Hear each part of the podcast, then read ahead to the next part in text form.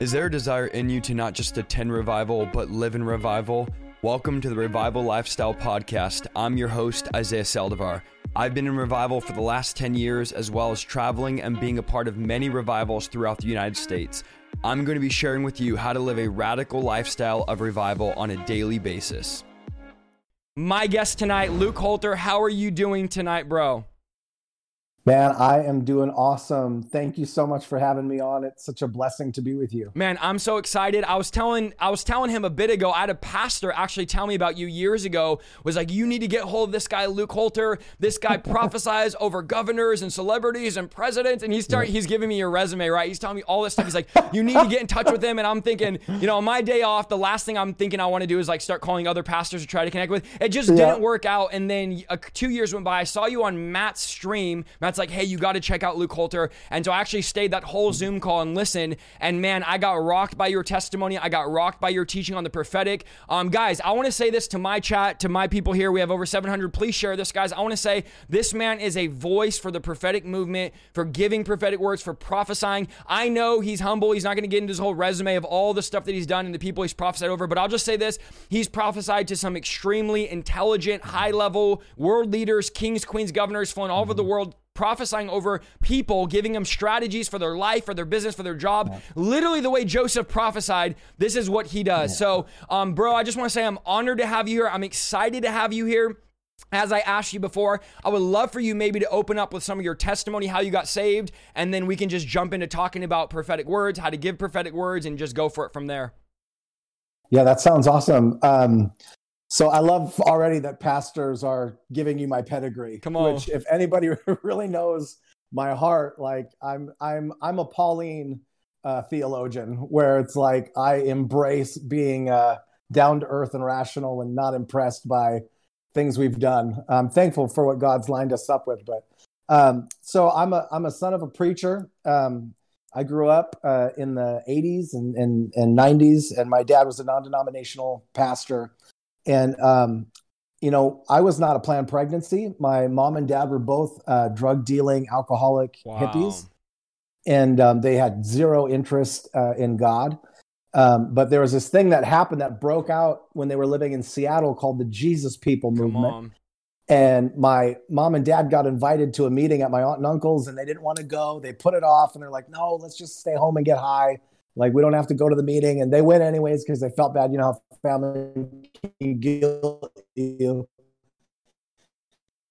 And dad walked away at their door. Him and my mom got slain in the Holy Ghost before they received Christ verbally. In their heart, they said yes, and the Holy Spirit saw it. They got slain in the Holy Spirit, wow. and then led to Christ right after that. And when um, when they found out that you know after they got saved my mom found out that she was pregnant with me and i was not a planned pregnancy.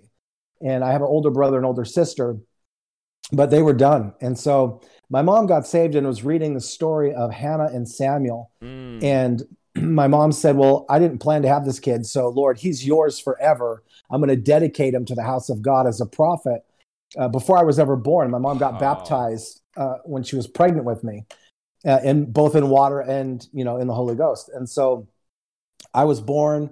They prayed it. They started noticing as I got older, like in fifth, sixth grade, you know, and younger, I would be having dreams and talking about angels I would see, things like that, which as a child, parents are kind of used to that. Wow. But uh, about sixth grade, I started walking around and I was at the mall with my mom and I was like, uh, I pointed to this cowboy in the mall and I said, uh, he was molested when he was nine by his wow. uncle in a closet. And that's why he's still afraid of the dark today, is because of that abuse. And so my mom and dad were like, uh, like, what do we do? Like, we prayed for this to happen. Wow. And now it's happening. And so they started training me and teaching me um, out of the word of God. And then there was a, a, a great man of God uh, who's awesome. He's actually one of my spiritual grandfathers, and he's on my board of my ministry. His name's Bishop Bill Hamon. Yes. And Bishop Bill Hamon had been writing books on how to prophesy. And so my parents started equipping me out of that. And then all these years later, he's my covering in the prophetic. Wow. You know, so I mean, God has such a crazy story. But when I was 18, like, so I grew up in church, getting slain in the Holy Ghost, going to Bible camp, having all the getting getting saved every weekend, that kind of thing. Um, had two lives, you know, my hidden life Come where on. I could do all the sinful things I wanted, and then my church life, which I would walk in and be like, blessed and highly favored in Come the name on. of Jesus. you know, my cup runneth over. And then I would go home, you know, and smoke weed with my boys and like drink and fool around with my girlfriend, do all the stuff that I wasn't supposed to do, but hid that part of my life. And a lot of Christians lead a double life. Mm. And so what happened is I had spiritual encounters even with compromise in my life. And I think that's a valuable lesson for people that are chasing wow. the prophetic and the supernatural is uh, having a supernatural encounter does not validate your spirituality. Come on. Uh, a, a, supernatural encounter is an on ramp for you to change your character. They don't change you themselves. And so, like, I would get slain in the spirit and have radical encounters. And, um, you know, ultimately, I led a double life and I had no real anchor. I knew I let Jesus, uh, uh, the idea of Jesus, move into my heart, but not Jesus. Wow. I let my I let my church die on the cross for me, not Jesus. And so I knew what to do for the church to not make them upset with me. I knew the rules and the right things to say, but my heart was far from Jesus. And so I wasn't anchored. And when I was uh, in uh, 12th grade, you know, um, my best friend and I, we used to skateboard all the time. And, you know, we just, we just smoked weed and listened to the Beastie Boys and like skateboarded all the time. That was like our lives. Uh, I was very much in, like, grew up in the punk rock scene and played in punk bands and all that stuff. And he died my senior year. And um, it, it broke my heart mm. and I wasn't anchored to Jesus. And so offense entered my heart and I turned my back on Jesus completely at that point.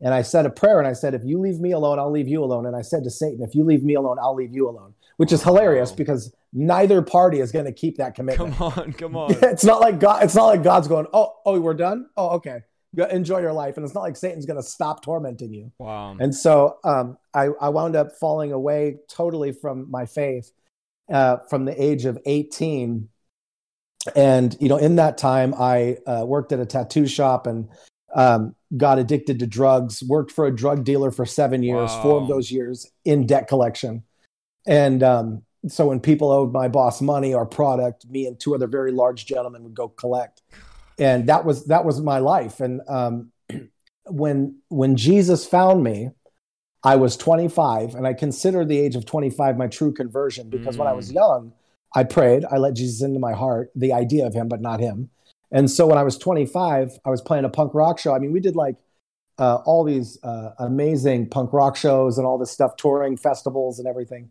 And i was happy uh, i had one night stands so i had everything i wanted you know everything that the devil had promised me essentially that the church never gave me i found working for a drug dealer which was respect. Wow. Which i never found you hang out if you want but at the age of 25 i was playing a punk rock show and i had a heart attack from a drug overdose wow. during my show and um, i was living with a lesbian um, and i was dating a witch that was a stripper. Wow, oh um, my that's like that's like in the pastor's kids manual, like page one, chapter one, like don't date stripper witches. It's like the first section of the book of pastor's oh kids. Oh my god! But um, so they, you know, I fell off the stage, and my heart was like beating its way out of my chest. And um, the girl that was with me, that I was dating, the the witch, took me to the emergency room, and they were able to stabilize me. My heart, by the time they got my heart slowed down, it had been two hours that it was racing and wow. it was at 244 beats per minute. And so they were surprised I even lived. And so I endured a, a eight and a half hour heart surgery. Gosh. And um, in that heart surgery, um, in the ER, this was what was crazy. The girl came in and we hadn't been dating that long. I just found out that she was a witch and a stripper. And I was like, okay. And she she's the one that took me to the ER. I had no friends to call. and so she took me. Not even my bandmates went with me. They were like, they're like, yeah, no, he's just yeah, he, he's out of it. But um, so anyways, she left. She checked on me and she left, and I just lost it. I started crying in the emergency room, and then the weirdest thing happened. Um, I started hearing Hebrew music playing. I don't know how I knew it was Hebrew. I have no, I had no background at that point of knowing what Hebraic song sounds like, but I could hear it. And right right over me on the bed, oh, I got the ceiling chills. opens Ooh, up. Come on. of the emergency room. And I see Jesus on his side. And um every time I share this, it gets hard. Gosh, every time. Man, I feel it, bro. But when he when he came into the room, um, at this point I had been running from God for seven years. and lost in drug addiction and alcoholism and uh, just depravity, porn addiction, horrible life. And um, he came down from the ceiling and he looked like he did when um, he was a felt board Jesus when I was a little kid in Sunday school. Wow. Like he was wearing the white with the blue sash, but he he did not look white. He was super Jewish. Mm. Like, and I'm looking at him, and the first thought I had, now that was when I was 25. I'm 43 now, and this is how fresh this is in my spirit and mind still. Is that when I saw him, I thought, oh no, what did I just spend seven years running from? Wow because it was the first time I ever felt loved. It was the first time I ever felt like I was enough for somebody else. It was the first time I felt clean, like I wasn't dirty. And um, he laid down next to me uh, in this, what I can only call a visitation. I thought I was dying, to be very honest. Mm. Like I was, um, I know that you were an atheist, I wasn't an atheist. I believed in God, but I was the dude like checking for wires and like yeah, yeah. like not believing any. I was a total skeptic about mm. all this mm. stuff. Even though I could hear the Holy Spirit, there's nights I'd be in my bed, high as a kite, with a girl sleeping over, and I could hear Jesus weeping. Oh. And I would say quietly, so she wouldn't hear me, I would say, I'm not ready. Wow. I'm not ready. And so um, it was just like a major thing. And so um, Jesus laid down next to me and he smiled at me and he said, hello.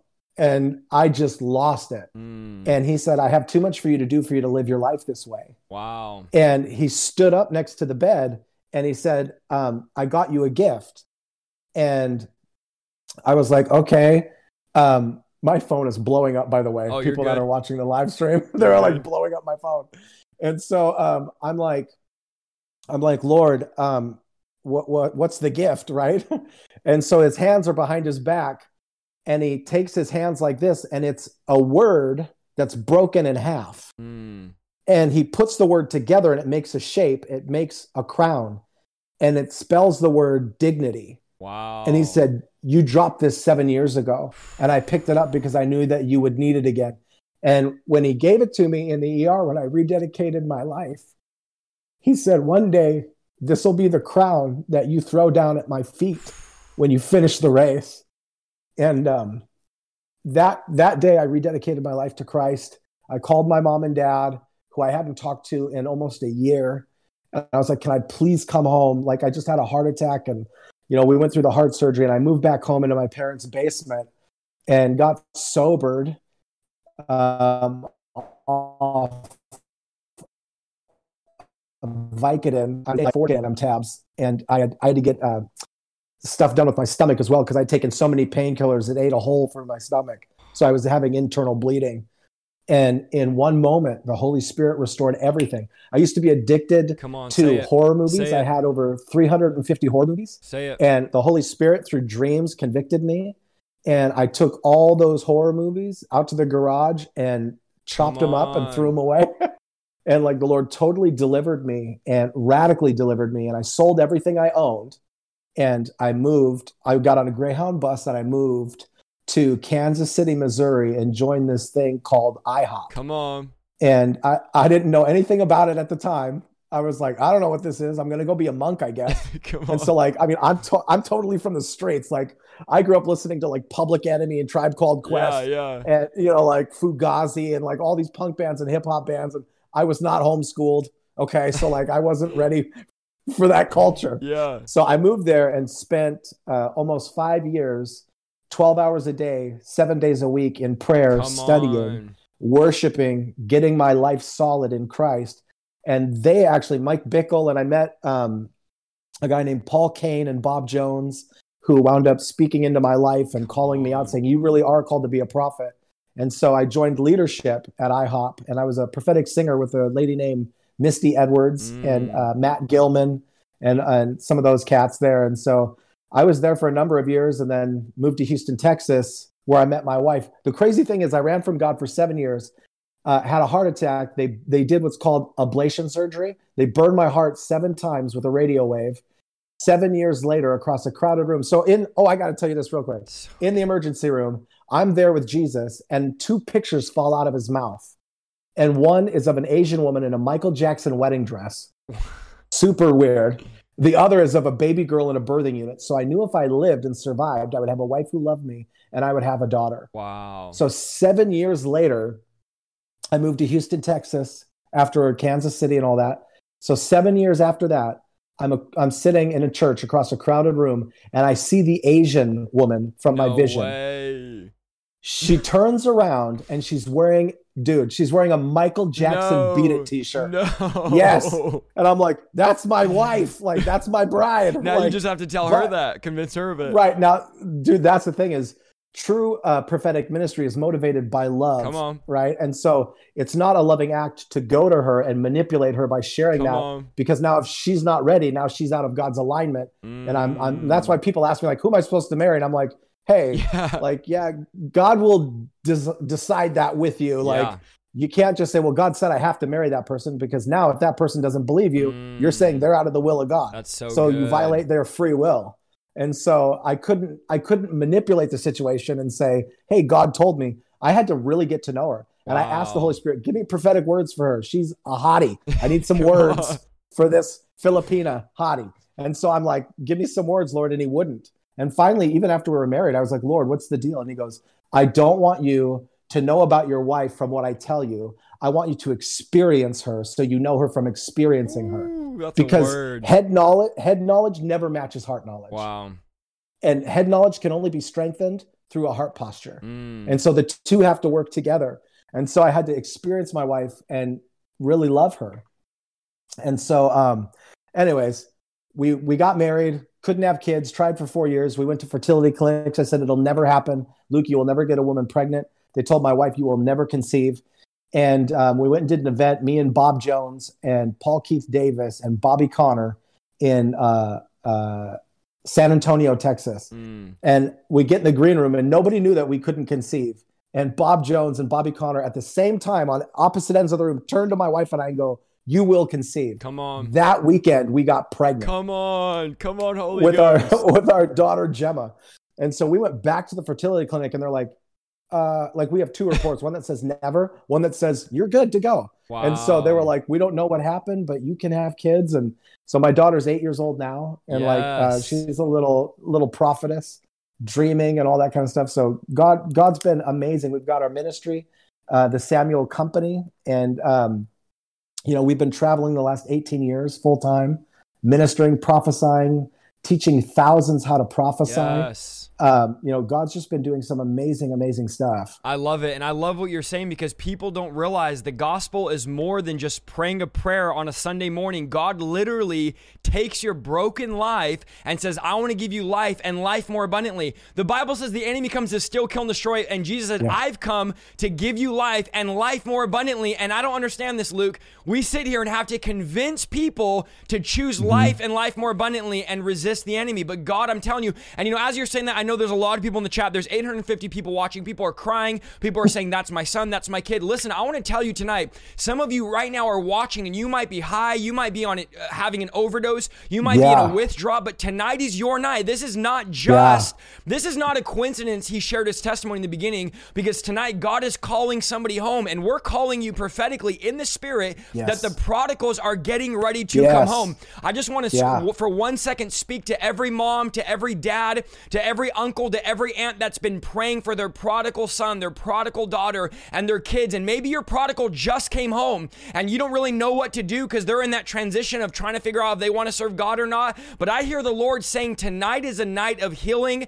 Tonight is a night of restoration. And you know, Luke, I was hearing this as you were sharing. I feel like the Lord is saying this. And listen, I know the prophetic anointing is already flowing because you're as you're talking, I just feel the anointing flowing. But I hear the Lord mm-hmm. saying, I'm going to give you the gift. I'm going to stir it up in you, and I'm going to train you to prophesy because you're going to need the gift of prophecy in these coming days. You're going to need to be able to prophesy over that prodigal. That prodigal comes Yes. home, and you're going to have to speak life into them. You're going to have to Yes. speak encouragement and destiny and vision into them. So listen, guys, do not get off this. You are here. We are all here for divine moment to get this gift activated. I, I prayed today. I said, Lord, I know, listen, I prophesy, I do words of knowledge and all that. Praise the Lord. But I told the Lord this I know there's another level. I know that there's more in the gift that you want to stir up and train me. So I'm telling y'all, I said, Lord, do it in me today. I want you guys, as we start, listen, I want you to say, Lord, do it in me tonight. I know that tonight is my night to get healing, to get deliverance, to get breakthrough. And you know, one thing, Luke, I want to say about prophecy is a lot of people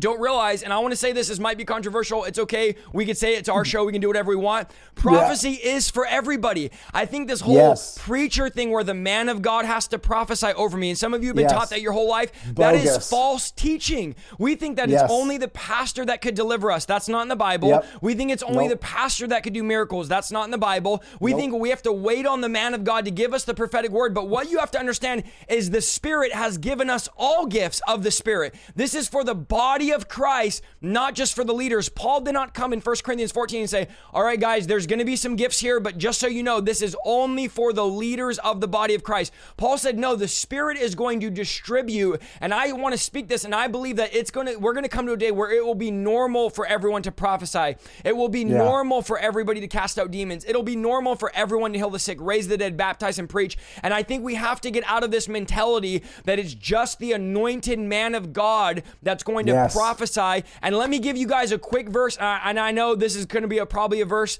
that um you that Luke gives you tonight too. But First Corinthians, because some of you like, I don't believe everyone can do it. It's a gift for only some people. Okay, let me prove you wrong. First Corinthians yep. 14 31. For you can Come all on. prophesy one by one. I yes. think that's on your website, Luke. Is that on your website? I think yes. so. Yes. For you all can prophesy. This is Paul. He says, You all can prophesy one by one that all of you might learn and be encouraged. So Paul says, Listen, get out of this mindset that it's a special anointing for a special man of God. Paul says, No, no, no. You all can prophesy. So listen, there's 850 of you. Then I'm telling you tonight, all of you can prophesy. And this is crazy because Paul says this about the gift. I'm going to turn it over right, right here back to you, Luke, in a minute. But here's what Paul says about the gift. He says, pursue love, earnestly desire or chase after the spiritual gifts. Some of you yes. like, we shouldn't chase the gifts. Yes, we should. Paul says we should. Yes, we should. He said, desire yes. them. And then Paul says this.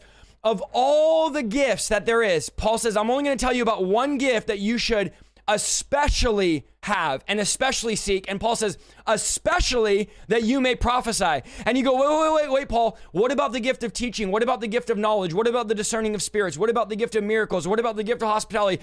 Paul, you've given us all these supernatural New Living Translations. You tell us about these supernatural abilities, which I love that translation. But Paul says, mm-hmm. above all those gifts, there's only one that I want to tell you that you especially need, and that's the gift of prophecy. So Paul emphasizes the gift of prophecy, and I really believe this has to be the foundation as we start tonight. This is for all of you. So don't sit there and say, oh, this would be a great teaching for my pastor. This would be a great teaching for a ministry that's prophetic. Guess what? Tonight, we are licensing you and we yes. are enlisting you into the school of prophecy, yes. and all of you are going to be prophesying after tonight in Jesus' name. So I'm going to turn it back over to you, Luke. But I think it's essential we realize that's the foundation of prophecy is that it's for all of us. It's not just for some of us. Everybody's called and anointed to prophesy. Amen, dude. You are absolutely speaking my love language. Come on. Like, um, what God, like, you know, I graduated in 2013 with my PhD in biblical theology. And one of the things that I learned in my journey of uh, education was that God showed up more in the secular world than he even did the synagogue. Wow. He, he visited Father Abraham, who was a pagan moon worshiper. And God was so moved by his faithfulness to the God of the moon that he said, I want you because of your faithfulness. Wow. And literally, that's a forefather of our faith. And so, like, I, I realized that God didn't, that's why I got the title of the book, Filthy Fisherman. It, it, the whole, the whole statement that, that the book is about is God, Jesus didn't come for professional Christians. Come he came for filthy fishermen.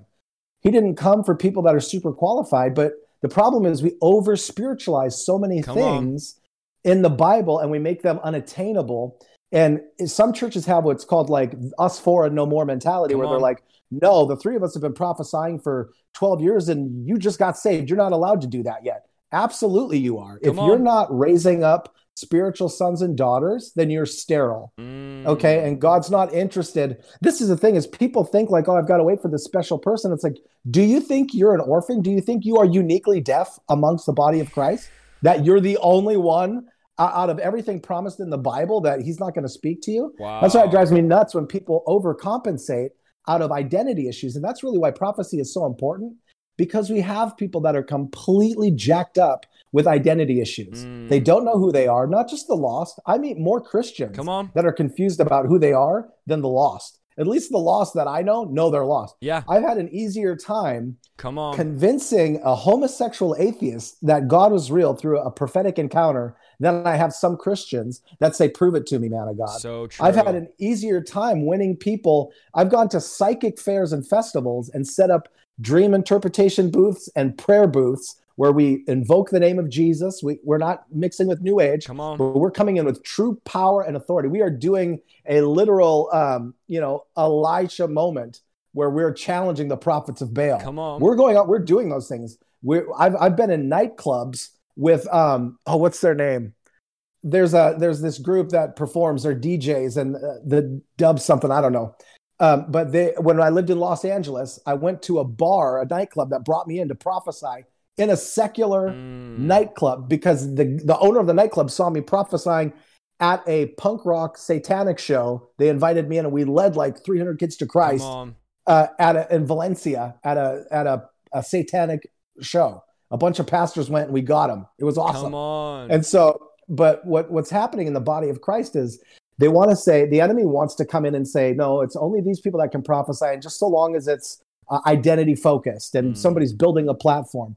I don't prop. I don't pro- like. I prophesy over pastors that have churches of five, ten thousand people that have never brought me in, but I'm the Mm. one they call at midnight for a word when they're desperate Come on. you know like i'm not moved by platform i'm Mm. moved by presence Come and on. that's really what the prophetic is about is like getting people into a place of healthy identity and people are confused about who they are prophecy is speaking the thoughts of the father his heart the holy spirit searches the depths of god and we're going to get into that in a little bit but the holy spirit searches the depths of god and makes them known to us Mm.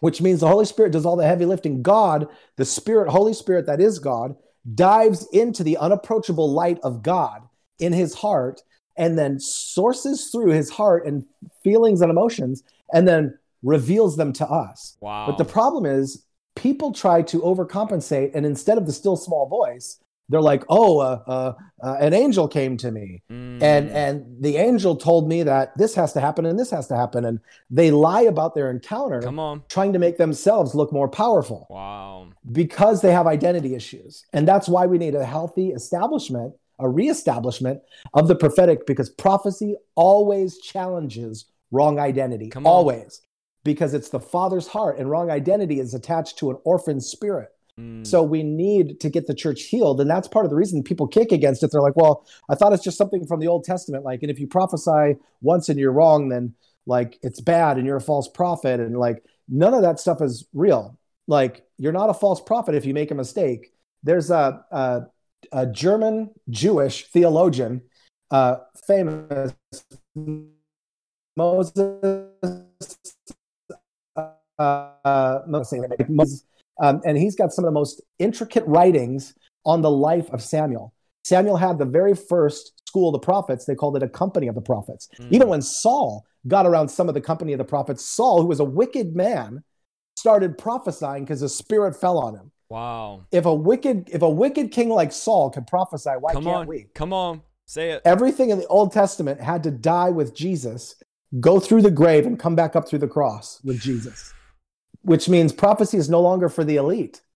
It's for anybody who's willing, Come on. anybody who's willing to take a chance. People worry about being wrong and being a false prophet. Even Agabus in the New Testament was wrong about who would bind Paul, and he was still considered a prophet. So we have Mm. biblical examples of, hey, making a mistake out of immaturity is not a bad thing. Come on. You got to learn to hear the voice.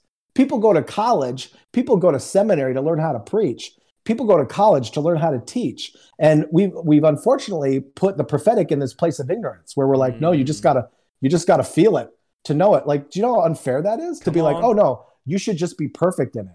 There's never been a biblical example of that. wow. Prophets were trained. Even in the New So Testament, there was companies of prophets. And so the, the I want to say this with three things for every believer that's watching right now. There's three things. Now, people um, get confused. They think I have to, in order to prophesy, I have to have, I can only prophesy with the anointing of the Holy Spirit. That's not accurate Come on. Say it. y- your gift can be baptized by something other than the Holy Spirit, which means people can have a prophetic gift, but they have a spirit of jealousy on their life that's fueling their Wow. prophetic word. Wow. So they could be accurate and still say something demonic, just like the woman that was following the disciples saying something accurate, but it was in the wrong Mm, spirit. So good. And so the first thing is calling. Um, that's First Corinthians 1 1. Like Paul called as an apostle of Jesus Christ. So the first is calling. That's the first component. Next is gifting. Gifting gives ability. That's First Peter 4:10. As each one has received a special gift, employ it in serving one another as good stewards of the manifold grace of God. So we learn that prophecy is not an anointing. Prophecy is a gift Say it. the anointing ebbs and flows based on your ability to be intimate with the Holy Spirit. People will prophesy deeper when they're closer to Jesus, but I'm telling you right now, we got people wanting a one night stand with the Holy Spirit Come when on. He wants to put a ring on their finger. Come on. We got people out there that I get emails, the most common, I get emails all the time, ever, like probably 200 a day that are just, who am I supposed to marry? You know, what, Yeah. what's my life going to be? What, you know, do you have any? I've had people email me and say, I will give you $50,000 if you can give me some winning numbers for a lot of like all that kind of garbage. Uh, I got people asking me, what does God think about me? And I say, well, have you asked him yourself? Come on. And they go, well, no, I just came to you. Well, ask him, sit still long enough to hear him. Come on. But what happens is Christians get into this trouble where they say, I can't hear God. Now, we know that God will not violate your free will, Mm. which means if you are decreeing something out of your mouth and saying, I can't hear my father, he's looking at us going, baby, I love you, but I can't break your decision to not hear me. Wow. You have to verbalize and say, I break my agreement with a deaf spirit and I can hear my father. You know, it's I think about what you were talking about about the return of the prodigals. You tapped into something prophetic there. You know, I was thinking of Ezekiel 37. You know, Ezekiel, it wasn't enough for him to just sit there. He didn't invite other prophets around and commiserate and complain about the valley of dry bones. Come on. What are we going to do? Look at all these dry bones. Look at them. Like it wasn't enough even for him to internally pray. God had him open his mouth. He Come said, on. Open your mouth and prophesy that these dry bones may live. And so, calling, gifting, and anointing, anointing gives purpose. That's Isaiah 61 1. The Spirit of the Lord God is upon me because the Lord has anointed me to bring good news to the afflicted. And so, uh, we learn that there is calling, which is, gives identity, gifting, which gives ability, and anointing, which gives purpose. Mm. Now, there are people that can have a gift. That is your talent. That's the thing you're good at. You might be a drummer, but you ain't anointed. Wow. You might be a good speaker, but you're not anointed. We have to have all three working together I, healthy identity, the gift, and the anointing from the right source. so And good. this is the thing, too. People don't realize you get woke in the Holy Spirit, you get baptized in the Holy Ghost, and your spirit comes alive. Now, every single spirit in the supernatural realm knows that you're awake Yes. Yes. which means you can hear from many spirits, not just the Holy Spirit. That's why it's important that we are people of discernment, people of the word, people that understand the word of God so we know how to guard our hearts against false spirits, antichrist spirits, and false prophets. They speak to us. And you know what's crazy to me is that blind men and demons could find Jesus. We're the we can't. wow. We're like looking around like, where is Jesus? Who is Jesus? Even demons could find him wow. and we're struggling. But that's why we need prophecy, as it's a serving gift that gives identity and makes us healthy and whole. I've prophesied over people that were jacked up. That one word of knowledge about their life saved them Mm. and changed them forever. We've got to get to a place where we can do that. And, and this is what I love about prophecy. When people get into this place of like, well, it's got to be advanced. It's, you know, I've got to have a vision of a, of a unicorn riding the back of a bear. And then Come if that on. unicorn's on the bear, then there's a rainbow. And that means that the Lord's saying, look, the Holy Spirit doesn't speak Old English. That's just a version of the Bible people read Come on. that they quote to sound more spiritual. Come on. Okay. The Holy Spirit speaks to you in the context of your life, just like he did in the Bible. He speaks in the context of your life. Like I'm a child of the 80s. So like I grew up watching 80s movies like Goonies and Flight of the Navigator and Princess Bride and like all these cheesemo movies. And there's times where I'll be out and about and the Holy Spirit will bring up a memory from one of those movies. And I'm like, oh, weird. What, what's that about? And like, I'm thinking of Princess Bride where they're in the swamp and they're sinking, you know, in the quicksand. And the Holy Spirit's like, this guy's struggling with depression and he feels like he's hanging on by a rope, getting swallowed up by life. And I'm like, hey, dude, you're um, Princess Bride. And he starts crying and he's like, I just watched that yesterday. Wow. Like the Holy Spirit uses the context of our lives to speak to us. We have to stop overcomplicating it and making it be like, oh, you know, oh, it's got to be this big vision, or I've got to be visited by an angel to give a word. I want to say this too. If you need to be visited by an angel to speak a word, then you are immature because it takes no faith to have an encounter like that. Come on. That's the true faith comes from not seeing the angel and choosing to speak the word of encouragement. God's looking for donkeys to ride in on. Come on. Come on. And we're and we're the donkeys. But we, we've got to get to a place where we are speaking because God's breaking out of the normal church. Come this on, is what I love. I mean, I mean churches that are freaked out by the prophetic.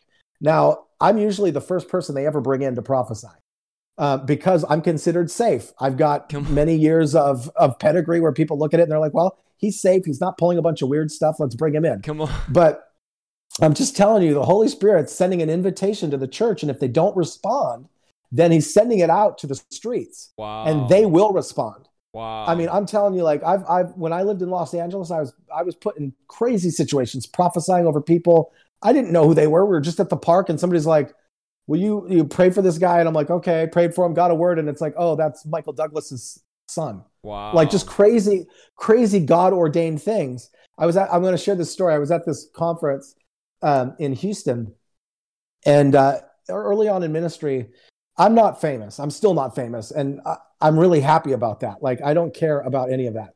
But I don't expect people to know me, is why I'm saying mm. that. And so I, I, get booked at these conferences with well known people. And usually people don't come to my session because I'm not well known. Mm. And so they'll go to like Bill Johnson or they'll go see this guy or that guy. But then my session will be like crickets because they're like, well, he's not. He's not ministry famous. Yeah, we don't yeah. know him, so they just don't show up. But so we're doing this event in Houston, and it's it's me and uh, Bill Johnson and someone else, and they said, "Hey, we switched the night. Instead of Bill, it's going to be you." And I was like, "Oh, okay."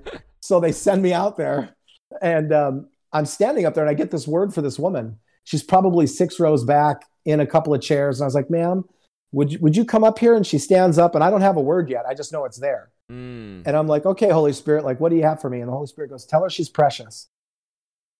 And I was like, I'm not telling her she's precious. That's I want something deeper. Give me her phone number, give me her address, give me something that will raise faith in the room. And the Holy Spirit says, Who are you trying to impress, them or me? Mm. And I was like, Oh, you. I want to impress you. I'm sorry. And he goes, Tell her she's precious. And I was like, Okay. And I said, Ma'am, the Lord says you're precious. And she falls to the ground, sobbing, just wailing. And the rest of the word comes out I didn't know was there. And I said, the Lord says, Don't worry, I've already got your house built. Now, I'm not the Oprah of the church. I'm not like, You get a house and you get a house. Like, that's not church. how I prophesy. That's not how I prophesy. I take ownership for what comes out of my mouth. And so I'm like, Okay. So she's sobbing and she comes up to testify. She had been suicidal for three weeks.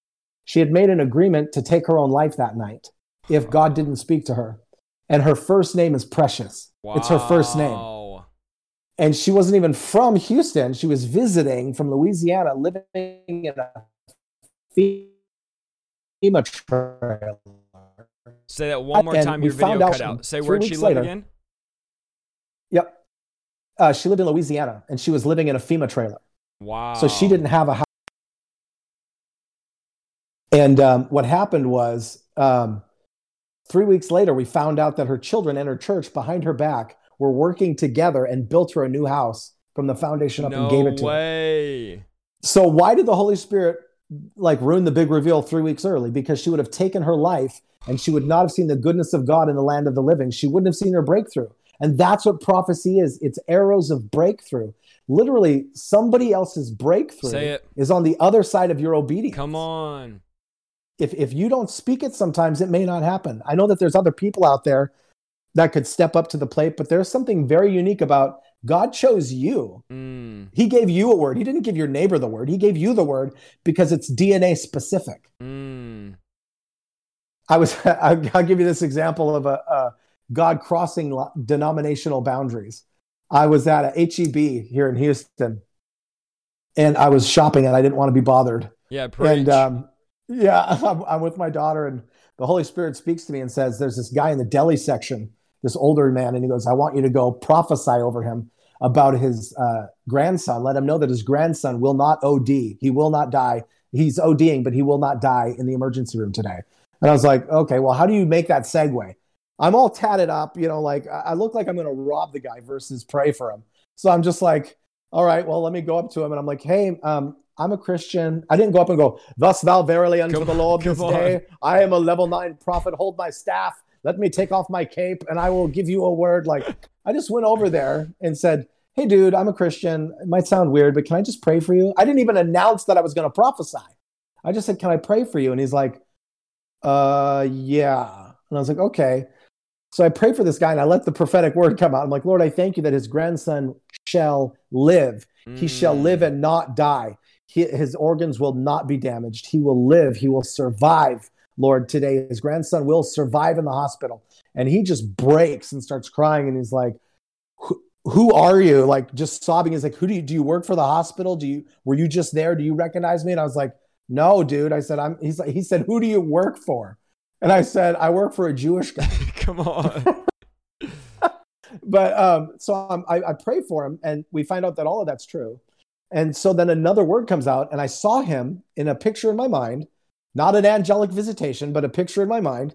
Uh, I saw him sitting at the end of his bed, uh, praying if speaking in tongues was real. He wanted to do it, and he started to do it, Come on. and it scared it scared him, and it stopped him. He was like, "Oh, I don't know if I should do it," and he's just white as a sheet now in this HEB, and he's like, "I did that," and so the reason he was so it turns out he's a judge first of all.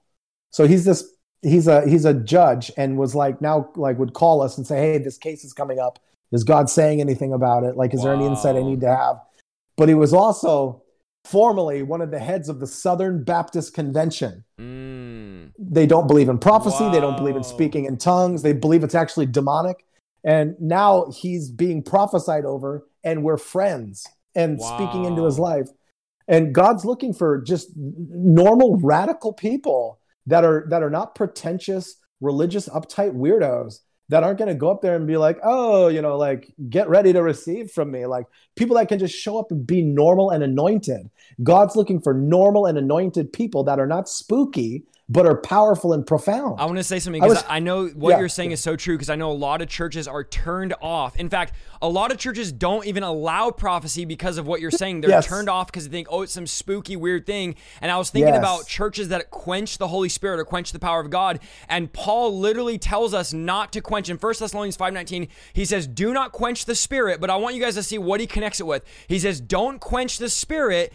And he says, and do not despise prophecy, but instead test everything that I said. So Paul Yes. attaches quenching the Holy Spirit, moving in the church with quenching prophecy. Paul connects Yes. them both together and says, listen, if you're in a church, now listen, I'm not going to tell you leave your church. No, I don't believe in that. I don't believe we should tell people Right. leave this or that. But I'm saying if we don't allow as pastors and leaders and Christians the spirit of prophecy to begin to work in our life, the gift of prophecy to awaken, we are literally quenching the Holy Spirit. How are we quenching Yes. the Holy Spirit? By not allowing prophecy because the Holy Spirit is longing and literally dying. And I'm saying that, you know, the word dying not as a literal term, but dying to get out and to speak out of us. Here's the bottom line reality I believe God can give dreams and God can give visions. And, you know, the atheist neighbor down the road, God can visit them in a dream if he wants. And God does that mm-hmm. on rare occasions. The pri- Listen, guys, the primary way God speaks in the Bible, don't make me run around here because Yeah. I'm all clapping already. The primary way God speaks is through other people. That's how God Yes. speaks in scripture.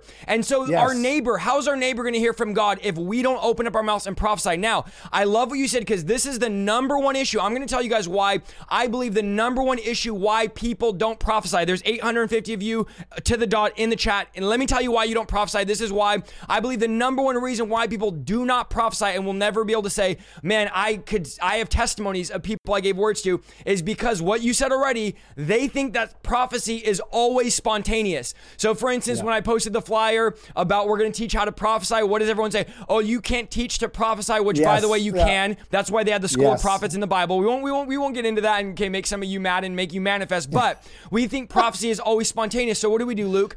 We go to the grocery store, we go to work, we go to school, and we think.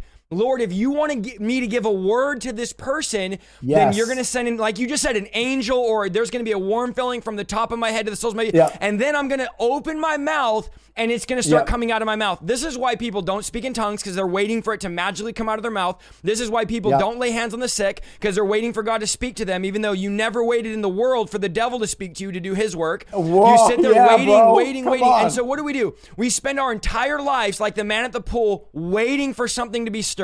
And waiting for something to happen instead of realizing that you can activate it and you can open up your mouth. In fact, let me give you a verse that prophecy is not always spontaneous. We activate it by faith. 1 Corinthians 14 32. What did Paul say?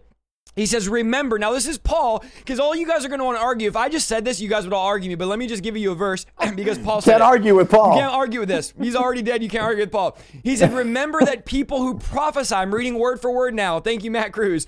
He says, Remember people who prophesy are in control of their spirit and can take turns why did Paul yep. say that? Because Paul said, listen, stop waiting for some mystical, magical gold dust, yes. feathers. I love all of it. But Paul says, don't yep. wait for that because don't yes. you know that you're in control of your spirit and those who prophesy could literally take turns? I think some people think, you know, like if we prophesy over the chat, people say, well, how could you prophesy over the chat? You know, it has to be God giving you the word. No, no, no. The word prophesying is us speaking the divine word of God over people, what God is saying to them. I could read your name and activate the gift of prophecy and give you a prophetic word on the spot because Paul says yes. the spirit is subject to the prophet. Your spirit is yes. subject to you. And so we have to stop waiting. I came to tell somebody stop waiting around for somebody to give you gold dust or a special word and begin to open up your mouth and begin to prophesy over people. Paul in 1 Corinthians 14 is telling us the order of prophecy and teaching. One person, you can't teach prophecy. What is 1 Corinthians 14? Paul literally teaches us how to prophesy and the yes. order that we need to do it. So I think we need to realize, Luke, is like when we're giving prophetic words, and guys, tonight we're not talking about the office, we're not talking about preaching. We can go into an hour on preaching prophetically. It's not what we're talking about. Yeah. We are challenging you and teaching you to give words to people in the grocery store, in your family, in your neighborhood, because literally, I believe one of the main powers or the main purposes of prophecy is it opens people up to the gospel. As you just gave that judge at the grocery store the word of God, the moment you give him the word, you're not having to convince him, oh, you need to believe in Jesus. He yes. doesn't have to convince. He already knows Jesus is real because his question yes. is, who told you all of that? And your next yes. answer is Jesus told me that. I remember I was one time at In-N-Out years ago. I'd first gotten saved, and honestly, I didn't have much money. Just being real with you, I had like two hundred dollars in my mm. bank account. I had just gotten saved. I worked at Starbucks. I was making no money, and I was at In-N-Out. We just got out of revival meeting. I was fired up. We were at you know In-N-Out where everyone goes after revival, and we're sitting there, and I saw this guy sitting on this random table, and the Lord instantly told me, said, "Go across the street to the bank, pull out hundred dollars," which by the way was half of my half of my net worth. The Holy Spirit said, "Give him half your net yeah. worth, right? I had $200 yeah, in my bank. Yeah. Holy Spirit said, give him $100 because he doesn't believe I'm real and I'm going to prove to him I'm real. And I'm thinking, okay, if you're going to prove yourself, Holy Spirit, you don't need $100 to do it. And the Lord said, go, go, go. So I fought it. I bought my food. I sat there. I was, I was like sweating. My heart was racing because I knew the Holy Spirit was speaking to me to give this guy $100. So I told everyone, I'll be right back. Like, where are you going? I was like, I'm just going to go to the ATM. I'll be right back. So I go, I get $100. Long story short, I go up to his table. I'm like, hey, you're going to think I'm crazy. But God spoke to me and said to give you this $100. He starts crying, literally bawling. He yeah. said, You're not going to believe this. He said, My two daughters and my wife are in the car. We're completely homeless. We have no money. We have no money for gas. Mm-hmm. He said, I'm on the verge of depression, suicide. Oh, he started naming everything. He said, Listen, he said, I'm not lying. When I walked in this In-N-Out five minutes ago, I literally said, God, if you're real and you care about me, you'll have somebody come up to me and give me a $100. He said, and you walked up, and I was just about to denounce and say, God's not real, he doesn't care. And you walked up, random kid, and gave me a $100. Guys, here's what you have to understand their breakthrough is on the other side of your obedience. I, I think we've taken the sovereignty of God, Luke, too far, and now we're yeah. using the sovereignty of God to justify our laziness. I remember I was Dude, at uh, yes. Fresh Start, and there was a, uh, an atheist sitting in the very back. I didn't know, and I was at the hotel, and the Lord kept telling me somebody lives on Cherry Lane. They're going to be in the meeting. I want you to call them out. And I was like, no, I totally forgot about it. I was praying in my hotel. I'm in the middle of preaching. There's like thousands of people. I'm, you know, I'm trying to impress everybody. I'm like in this, you know, doing my thing. Dude, I'm like, okay, at the altar time, I'll prophesy. The Lord says, stop your preaching. I have this on my Instagram. If you scroll down far enough, you'll find it. He says, stop the preaching and call out the guy who lives on Cherry Lane. And so I said, listen, guys, and this is on video. I said, there's somebody in here. You guys are going to think I'm crazy. I have to stop in the middle of my sermon, even though it was a really good message I was trying to preach.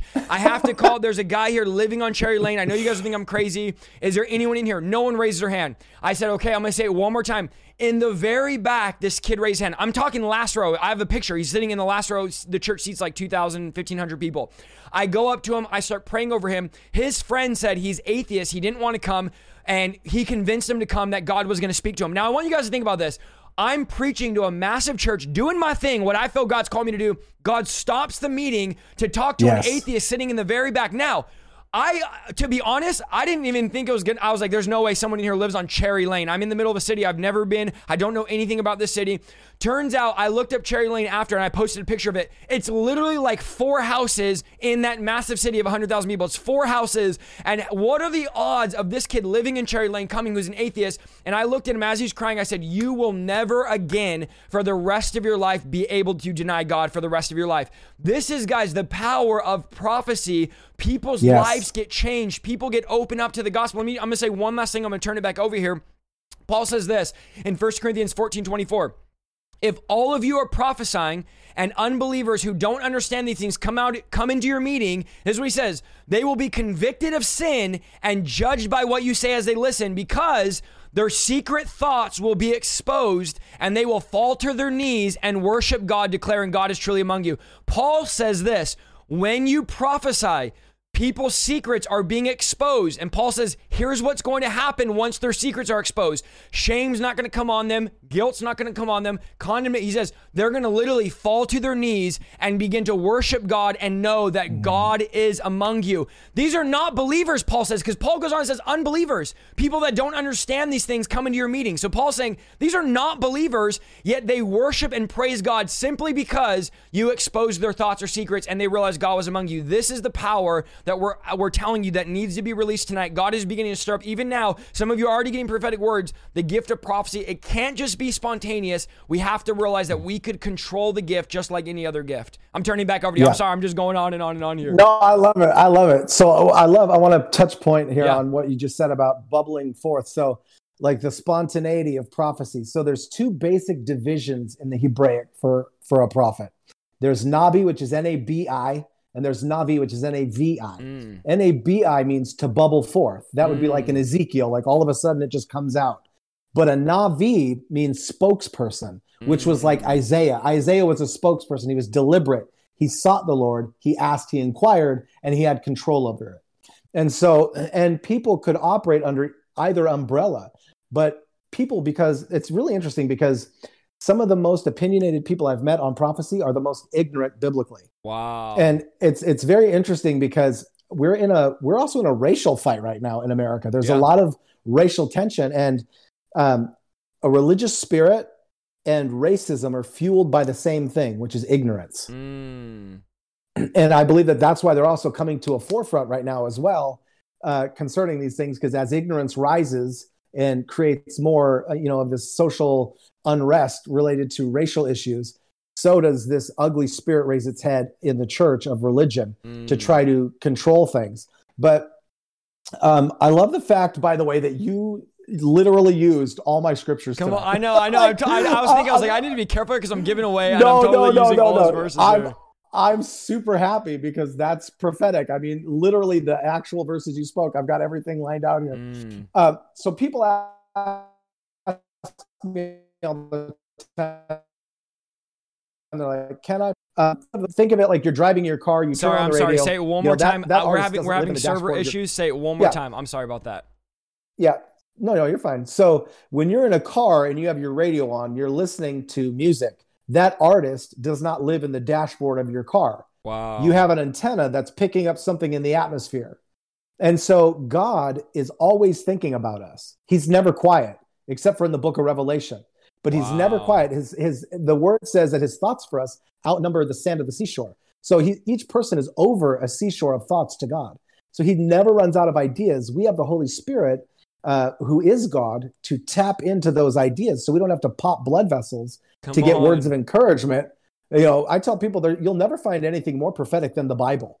Come on. Like on. the Holy Spirit breathes on scriptures, and you say, "Hey, man, I don't know what you're going through, but you know, uh, in the book of First Corinthians, it says, you know, like, and the Holy Spirit will breathe on His scripture."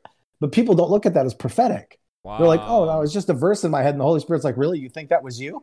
wow. That wasn't you. That was me. I breathed on that."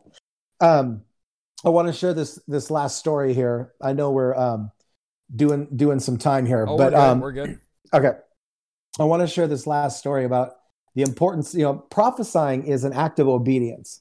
It's not about like I don't I prophesy over probably 15,000 people a year. Wow. That's individual prophetic words. Um, and the thing that motivates me is love. I'm motivated by love, motivated obedience. I don't do it out of religious obligation. so good. Um, I do it out of love, motivated obedience. That's why 1 Corinthians 13 is the love chapter before 1 Corinthians 14, which is about prophecy, because love is a prerequisite to So be taught how to prophesy. That has to be the motivator. And so it's a service gift. And so I'm always asking the Holy Spirit, who here is is desperate? Who here needs help? Who here needs a word of hope? And um, my wife and I were my wife and I were up in Canada. We were doing a conference up there, and um, the Holy Spirit highlighted this couple to me, and I was like, okay. When I say highlighted, I don't mean a shaft of light. You know, they just stood out, and I couldn't stop Mm. looking back at them. And I'm like, Mm. okay, you know. And uh, the reason I clarify that is because language matters. People over spiritualize things. Like, oh, a shaft. I have to see the shaft of light. No, somebody just I couldn't stop looking at him. So I was like, the Lord's highlighting them. So I, I called them up and I was like, would you two please stand up? And I said, your children's pastors in the city. We were in uh, Ottawa, somewhere in Canada, I think, or British Columbia. And uh, I was like, your children's pastors in the city. And they start crying, you know, and they're like, yeah, you know, and I was like, well, you're going to write curriculum for children's ministry. And they're crying and like it's bearing witness. And then the Holy Spirit said, um, uh, she can have no children of her own. And her job and her ministry is a reminder of the one thing she can't have. Wow. And the Holy Spirit said, and it's starting to make her bitter. And I was like, uh, I don't know what to do with that. What do you want me? I'm not going to Mm. prophesy. First Corinthians 14, 3, we prophesy to edify and exhort and uplift. So I'm like, Lord, I need a different way to say that, you know, because, and then the Lord didn't say This it in a is so negative way. It's that we hear things through an earthly filter first. So when I hear a word from the Holy Spirit, I say, how do you want me to say that That's to make so sure I'm hearing it right? And so the Holy Spirit said, Tell her this time next year she'll embrace a son, just like the Shunammite woman. And I was like, No, I'm not saying that. I was like, I'm not doing that. What if it doesn't happen? What if I prophesy that and it builds her up in hope and she never has it? And now her faith is shipwrecked because of my ignorance. And the Holy Spirit said this Luke, if you don't say it, it won't happen. Wow. Say that. And so now her destiny and hope is attached to my obedience to believe what God said, to have faith. And all faith is, is believing that God told you the truth. So when he tells you something to prophesy, you can't call him a liar. Wow. You have to agree with him. And so I said, okay, Lord. So I told her, I said, this time next year, you'll embrace a son. And she fell to the ground sobbing and screaming and yelled, no. She's like, no. And I was like, You're like, Oh, oh, no. Yeah. yeah. And it didn't get resolved in that meeting. I was like, this is terrible. For like months, I was haunted by this screaming no. Oh man. And so my wife and I are at home. Months had gone by, and I get an email from this woman. And she's like, hey, I'm emailing you um, to let you know I was the woman you called out at that conference. And she said, I was so angry at you. Um, she said, I didn't, you know, I had wanted children so bad. And of course, the Lord highlighted my issue, and I wasn't ready for it to be drug up again. And I had finally made peace with never having children. She said, So I thought. And she said, But I'm emailing you today to let you know that I'm eight months Oh, you just got cut off. The devil is a liar. S- say it one more time. I'm sorry. It just cut out. I don't know why the server's going up and down. say it one more time. Yep.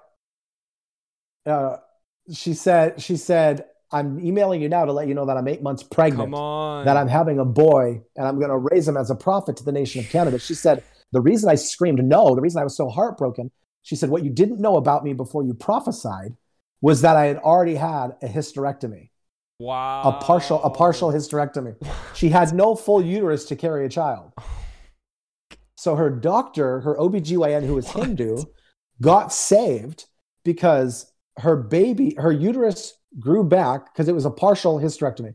Her uterus grew back faster than the baby formed. And so I Oh. asked the Holy Spirit, I said, How did you do that?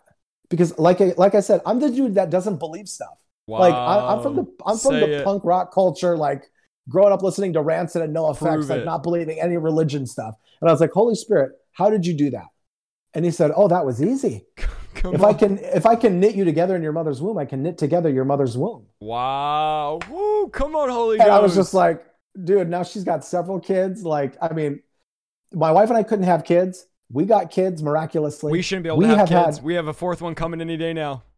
dude, we've had 33 couples approach us. We don't approach people; they come to us. There's an anointing hey, tonight, guys. Would you would you pray for this for us to have children?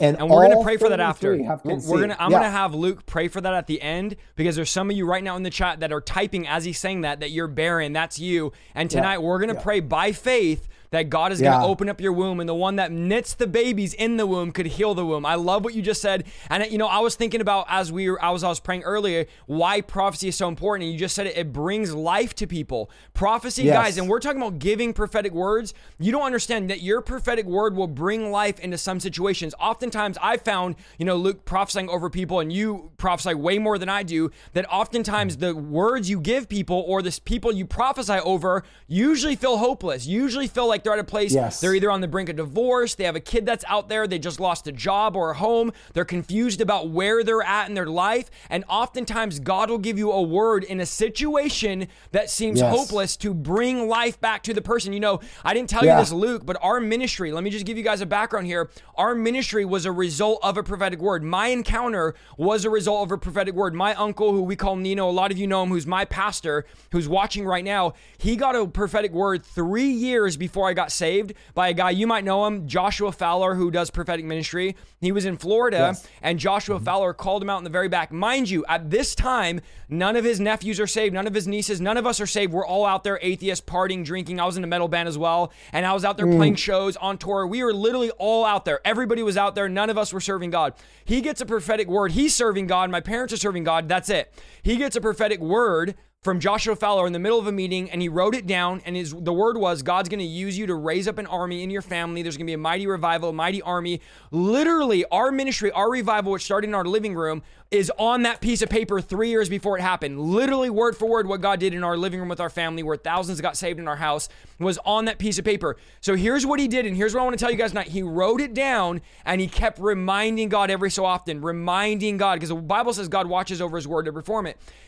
I three years go by and he's going, God, where is this word? This word makes absolutely no sense. And he told he tells it like this. He said, Listen, when I got the word, I didn't think he had the right guy. I literally thought you must have the right guy. Wrong guy. Which, guys, you got to hear this. When you prophesy, a lot of times you're thinking, I wonder if I got the right guy because sometimes the person on the outside, and notice, guys, the gift of prophecy is not the gift of assumption. It's not the gift of obvious. Yes. It's, it's sometimes you look at people like I've gotten words where I'm like, there's no way this guy's a millionaire, or there's no way this guy has a business, or there's no, because the way they look. But you have to realize God doesn't look at the outwards. The Bible says God looks at the inward. God does not look at outward appearance.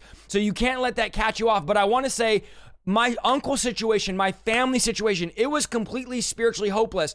This is why Ezekiel 37 7, as you said it, he said, So I prophesied to the dry bones, and the and a noise began to happen, and the bones begin to recover skin and all that. But Yeah. Ezekiel said, Listen, God didn't say, Ezekiel, just pray for the bones. He said, Ezekiel, you need to prophesy over the dead situation. Yes. And when you prophesy, life is going to come back into that situation. That's the exciting part about the prophetic ministry, which, like I said, there's 850 you watching. All of you are called because you're able to begin to speak life into your coworkers, into your friends, into your family, and you just have to open up your mouth. Guys, there's not a magical thing we can give you. I want you to touch on this, Luke. I'm going to ask you something here, but I think for me, when I prophesy, oftentimes, this is me personally, God will just give me one word and that's it. And I'm like, okay, well, what do I say after that? And God's like, mm-hmm. step, Abraham, just go. Well, where am I going? God's like, just go. He's like, where am I going? He's like, when you take the first step, I'll give you the next one. So for me, and I want to ask Yep. you, just take us through.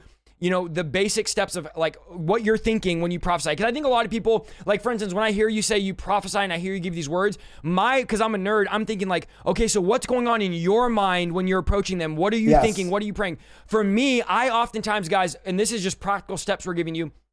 I just get one word. So I'll look at somebody and I'll look, usually I like to look him in the eye and I'll just get one word. And then after that, I give the word and I don't have another word. Like I have one word. Once I say it by faith, the Holy Spirit gives me the next word and I start saying it and then it goes, oh, this happened to you, this and this. I flow that way. That's how I flow. I've talked to Mario Murillo. He'll actually see the words like in the spirit and that's kind of how he flows. Um, give us uh, the basic like what you're thinking when you prophesy if someone's in the chat right now they're brand new they've never given a prophetic Yep. word like from the moment you get it how does it work for you take us through that process So an interesting thing is the Holy Spirit and Satan both speak in first person, which means they sound like Mm. you. that's so good And so that's why when Satan tempts us, we take it on as our thought life and then we come into shame instead of actually rebuking him. And when the Holy Spirit speaks to us in first person, we think it's us and we don't give him the credit. Mm. And so we wind up dismissing it, sitting under the dashlight of our car, wondering why we didn't say that thing that we should have said to that person. And so um, for me, it's it started off as pictures or a sentence. Sometimes, it, uh, like in my mind, I'll see like a hand writing a sentence, and then I'll just read mm. what the sentence says, or I'll see a picture like Polaroids or like kind of like a movie script or a movie scene or something like that, starring the person I'm prophesying over. Wow! And so um, the way it worked out in the beginning, when I first started like doing full time ministry, was I had a little notebook and a pen and I would write down, you know, guy in the blue shirt. And then I would write down what the Lord was telling me. And then I would, you know, get up and teach or, you know, preach, whatever. And then when it came time for ministry, I would call them up and read off what I had written down. Um, and then it came to a place where the Holy Spirit's like, okay, um, I want you to put your notebook down and I'm going to highlight that person and I'm going to tell you all about them. And then you're going to call them up. I'm like, okay. Wow. So then I, I went to that phase and then it went from that to the Lord saying, okay, I'm going to highlight somebody, but I'm not going to tell you what to say until they come up. Mm. And so I'm like, mm. okay. And so then, uh, like, it's, it's, there's so much leaning that is required in the prophetic and in ministry in general. In your Christian life, you got to lean on the Lord. And so I'm like, all right, Lord. So then somebody would be kind of highlighted. I'd call them up. The second they got up there, right away, boom, the word came. Then it got to a place where the Holy Spirit's like, I'm not highlighting anybody. And I'm like, well, then how, how am I going to prophesy over anybody? And he goes, Luke, I'm not highlighting anybody because I have a word for anyone. Wow, that's so and good. say that again. Say that again. For those of you that missed that, say that again.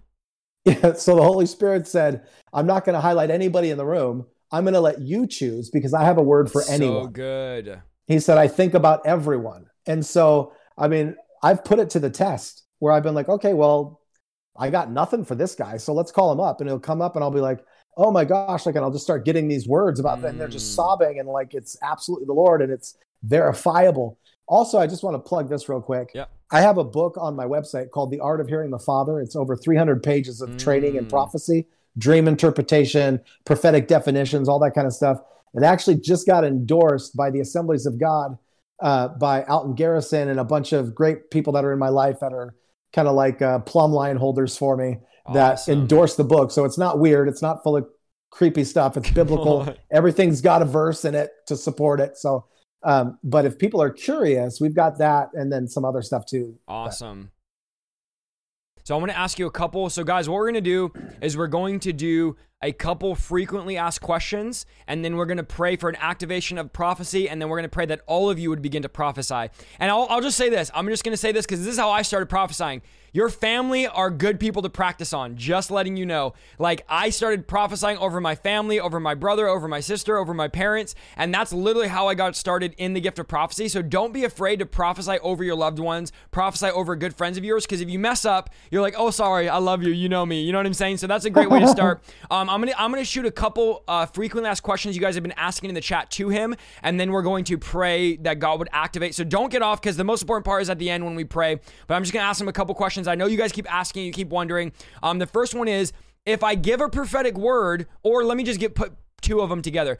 If I give a prophetic word, or if I receive a prophetic word and it doesn't come to pass, does it mean I'm a false mm-hmm. prophet or the person that gave it was a false prophet? I know everyone keeps asking that in the chat.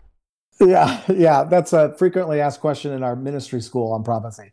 So, um, immaturity is different than uh, than being a false prophet people have to learn to hear. They have to be trained to hear. So they might make some juvenile mistakes when they're first starting out.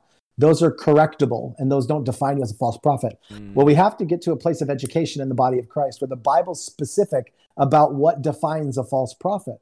A false prophet is not somebody who uh, is trying to please God who makes a mistake. God's not going to punish people for attempting to please him. That's so good. Uh, a, a false prophet is somebody that denies the resurrection of Jesus Christ denies that Jesus is the Son of God, is in covenant with an antichrist spirit, and uses manipulative motives to pull others to themselves instead of point to Christ. Mm. Those are the biblical examples of what a false prophet is. It's not somebody that makes mistakes. Um, you know, we tell people like that's why we have the school is that people can learn to take some bumps and this is a safe place to fail and get up again and sharpen your hearing and learn to separate because you've got different voices. So you've got your carnal voice inside of you, you've got the Holy Spirit, and then you've got the enemy. Yeah. So you've got to learn to decipher those three voices. Um, So but again, good. people, the, the enemy wants people paralyzed because if you don't prophesy, then you're not reproducing. Wow, that's good. And I think too, people don't realize, as you said, that prophetic words as well, a lot of times are conditional. So uh, I, I know people Yes. personally, they'll get a prophetic word. They're not gonna, they're not pushing into Christ. They're not praying. They're not reading. They're not even Yeah. seeking God at all. And they sit around waiting for that word they got to come to pass. But they don't realize that you have to work with God. Like give them something to work with. I think a lot of us will Yeah. give God like five twigs and ask Him to build us a log cabin, and God's like, give me something to Oh, work right. with. You know. So I, I Yes. think it's we have to make it clear that to people that like even if you look at Jonah's word, which is a perfect example of God's going to destroy this place. That was the prophetic word. Like God gave Jonah Yes. the word. Jonah didn't false prophesy.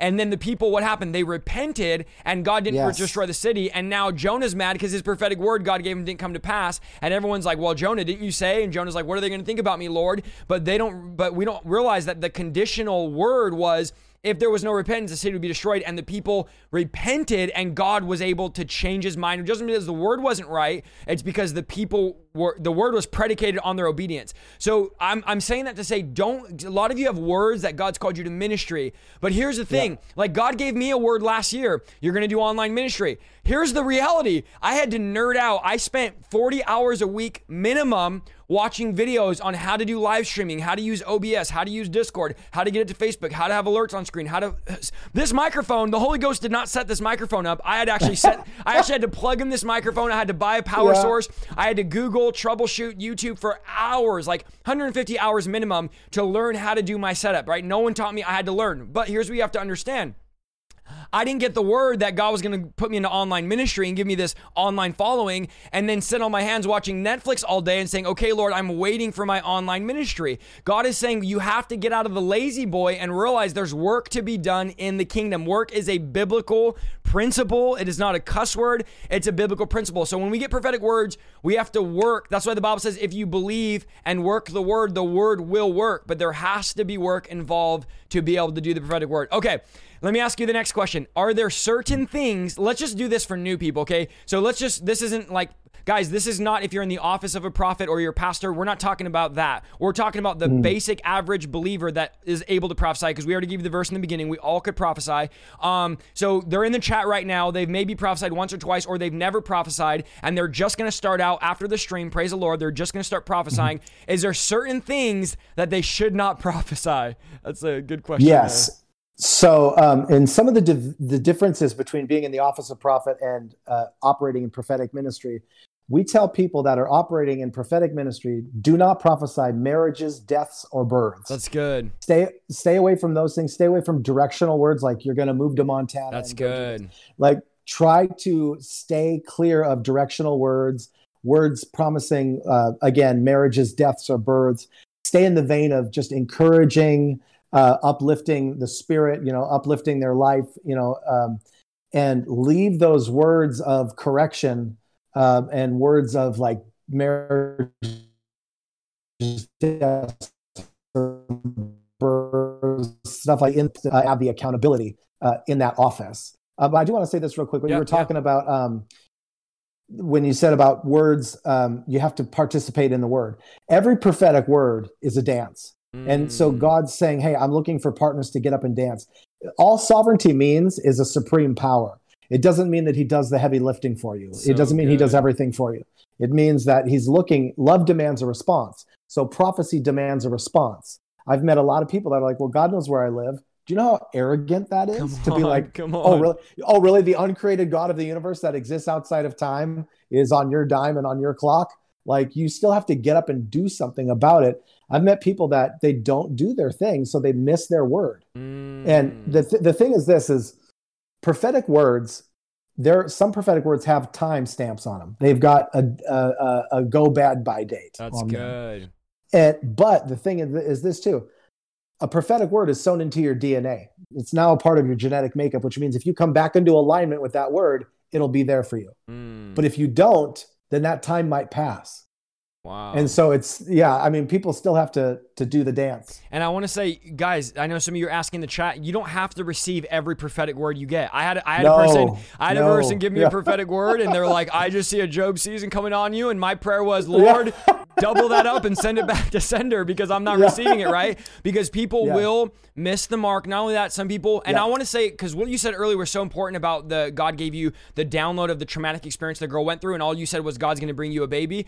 A lot of Yeah. times for me, I'm just gonna I'm just trying to help the chat here. God will give me something whether it's explicit or they went through not so that I could tell them but so that I know the direction of what to pray for them and what to prophesy. So I love what you said because I'll get a word like someone was molested or raped. I don't call them out and say, but I'll say, you know what? God wants to heal you from something that happened to you as a kid or God wants to restore you in this area or God wants to give you your purity back. I don't need to say, well, you you were a prostitute. Like you don't have to call out people's sin. Right. There are occasions if you're in the uh, the office of the prophet, which in my church I'm in that office, I'm able to speak a word not just over the church, but I'm able to speak out in people's lives on my team.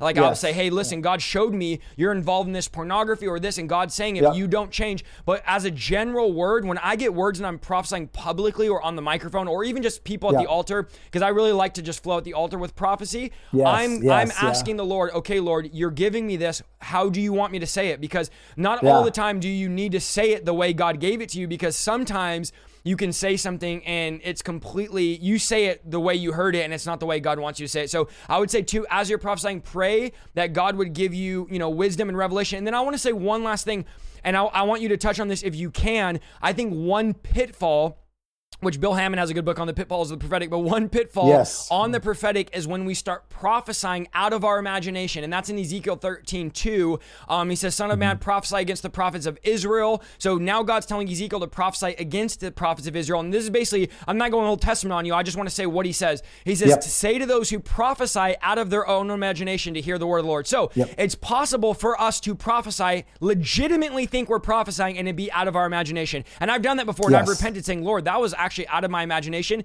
You know, Luke, Yeah. what I've come to find, and you can touch on this, is sometimes when we, th- sometimes the way we start prophesying out of our imagination is when we try to make the prophetic word too long. So let me give you an example. Yeah. Sometimes when we Yeah. prophesy, it's a good word. Like I've had times where I'm prophesying, I'm like, oh, this is really juicy and good. Like I'm just hitting it. I know it's the Holy Ghost. And then it's like Yeah. the Holy Ghost stops speaking, but it's like so good that I just want to keep going. and so. I'll start going on and on and on. And then I'm like, oh, and I, I realize like I'm prophesying out of my imagination. And here's what I want to say about that.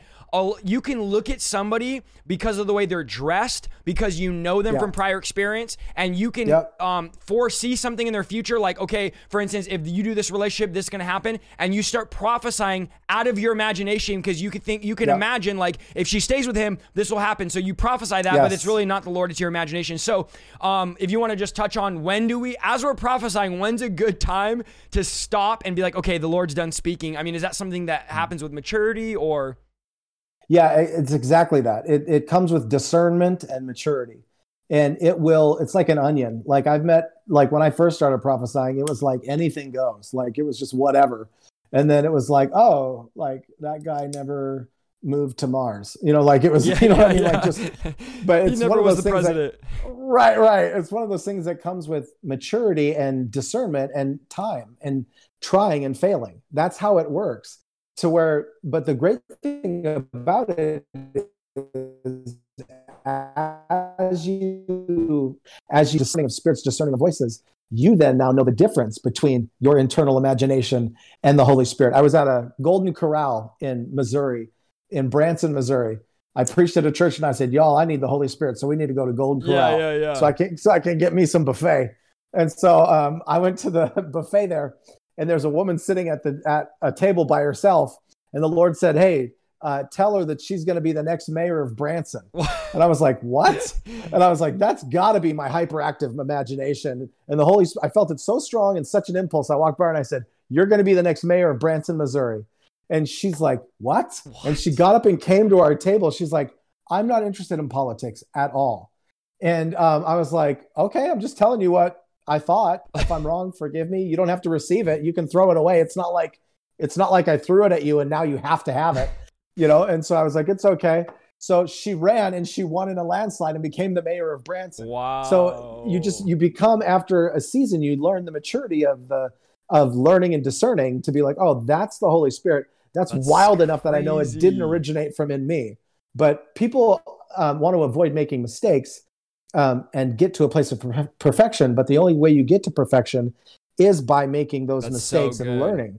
That's so good. And this will be, I'm going to ask you one more question, then I have one personal question, then we're going to pray. Um, the last Okay. one is, and this is what everyone's going to keep asking, everyone's going to message us after how do I know if I'm hearing God or it's just my thoughts? so again it's trial and error you can still you can still have a spiritual experience like you're reading the word of god you're sowing the word into your spirit right into your flesh you're reading the word of god so you can still hear things from yourself that are not demonic Yeah. but they're also not the holy spirit Yeah. um, and that would be like the imagination kind of Yeah. things like that but the only way that we're going to learn the difference is by doing it So good. that that's it people aren't people want an uh, an easy answer to go oh it's this Yep. is the math if if this and this then i know it's this nope it's the lord's like no you're going to have to learn to hear the voice difference. You're going to have to learn to know who's speaking to you. And the only way to do that is by stepping out in faith and doing it.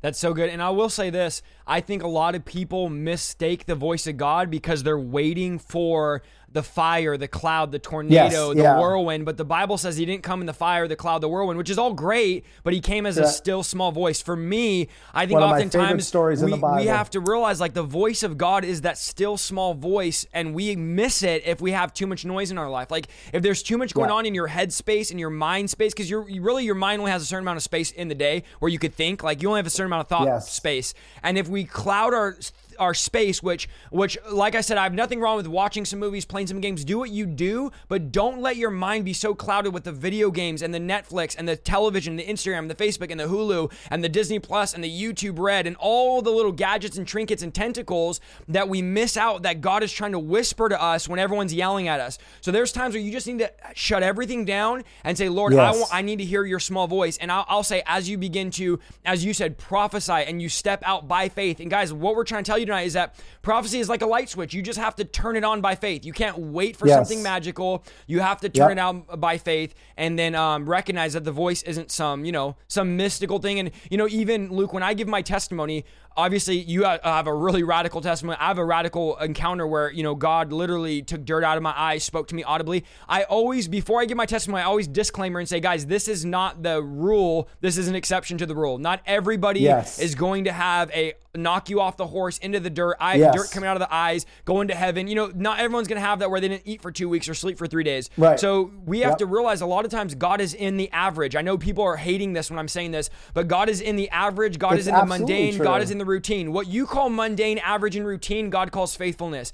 So a lot of times Yes. we're waiting for something magical or crazy, and God is like, man, I'm just trying to whisper something to you, but you just have to stay still and let me listen. Okay, let me ask you one last thing. One last thing, Yeah. and then I'm, we're going to pray and I'll let you go. I know we've had you for an hour and a half. I appreciate your time. I told him we're going to go an hour, but you know, you don't look too antsy, so we're just No going to go one more. No, we're fine. Um, and David Schluter says, "What's up?" He's in the chat and he asked this one question. I'm going to give you. What's uh, now? I know you could probably give me 30 stories, and I know this is probably a hard question. Um, answer to answer or question to answer, but what's like in your mind the most notable, crazy prophetic word? Um, I know you're like, I dude, there's too many, but what would be like the craziest one, notably, you've gotten for somebody that you've seen come to pass that you've like personally prophesied? Which, if the mayor of Branson's not crazy enough, I'm thinking like, wait, you just called out someone. But what would be the thing that you're like really Man. just notable? Um, it's actually that happened pretty recently, um, which I was sharing a little bit of it with you before we started streaming. Um, in 2012, I had a dream, um, and biblically, that's the most common way that God speaks to people is through dreams. Mm. He spoke to wicked kings in dreams, so He can speak to us in dreams. Um, and so I had a dream in 2012 where I was standing outside a big hospital, and over the hospital it said "Blood of the Victor's Crown." And I walked through the hospital and I saw people terminally ill uh, with a virus. In 2013, this happened. 2012. 2012. Okay, 2012. Yeah. And um, I I was preaching in Minneapolis in, in Mankato, Minnesota, and uh, I released this word uh, at the church service about my dream. And as I walked into the hospital, I saw people very sick with a virus, and um, they were uh, hooked up to IV bags. And on the IV bags, it said platelet-rich plasma. And then um, I saw them basically cycling their blood through, and this platelet-rich plasma uh, with antibodies was healing these people. And then I went into a surgery, like a surgical area, where there was a doctor that had a big yellow orangish piece of like glass, and on the other side of it, he was operating um, with this bright, bright blue light that was kind of going through the whole body of this person that was sick. And I knew that it was plasma light. And um, so I released that in 2012, and then coronavirus hit. And corona means crown. And that was the wow. context clue for me where I was like, so I put it on Facebook and I was like, hey, does anybody know anybody at the CDC? Or like, what, what's the odds, right? like that anybody in my fan page would know anybody at the CDC because I felt like the dream had to do with coronavirus. And so this woman reaches out to me. Let me get this hey, straight. You had the dream in 2012 yes, eight, yeah. eight, years ago of everything going on right now. Okay, okay. I'm just yes, making sure we're on yeah. the right timeline because my mind's already just blown. But go ahead. Yeah, but I didn't know that it was COVID it, until you know it came on and they were calling it Corona, and uh, then it kind of clicked where the Holy Spirit's like, "Hey, your dream." So this woman contacted me and said, "Hey, my husband has passed, but um, my husband and I, you called us out at a meeting in Minnesota and you prophesied over us. We got saved in a meeting that you were at. Our son." Is the head virologist, uh, one of the head virologists at the CDC in charge of containment for COVID 19. Wow. And so she said, um, I, here's his cell number. Reach out to him. Uh, he may believe you, he may not, but reach out to him and see what he says. And uh, I'm like, okay. What? So I, I call him and I was like, hey, man, uh, super weird. You don't know me. And he's like, yeah, my mom already told me who you are. And I was like, okay. And I was like, hey, and I wound up getting a word of knowledge right away about him and his family and his daughters. And he's like, okay, you've got my attention. What's going on? So I told him the dream, and he's like, okay. Now, this would have been in uh, right at the beginning of like February, March, right in that area when they were talking about uh, just the beginning of it, yeah. the virus coming from, you know, from China.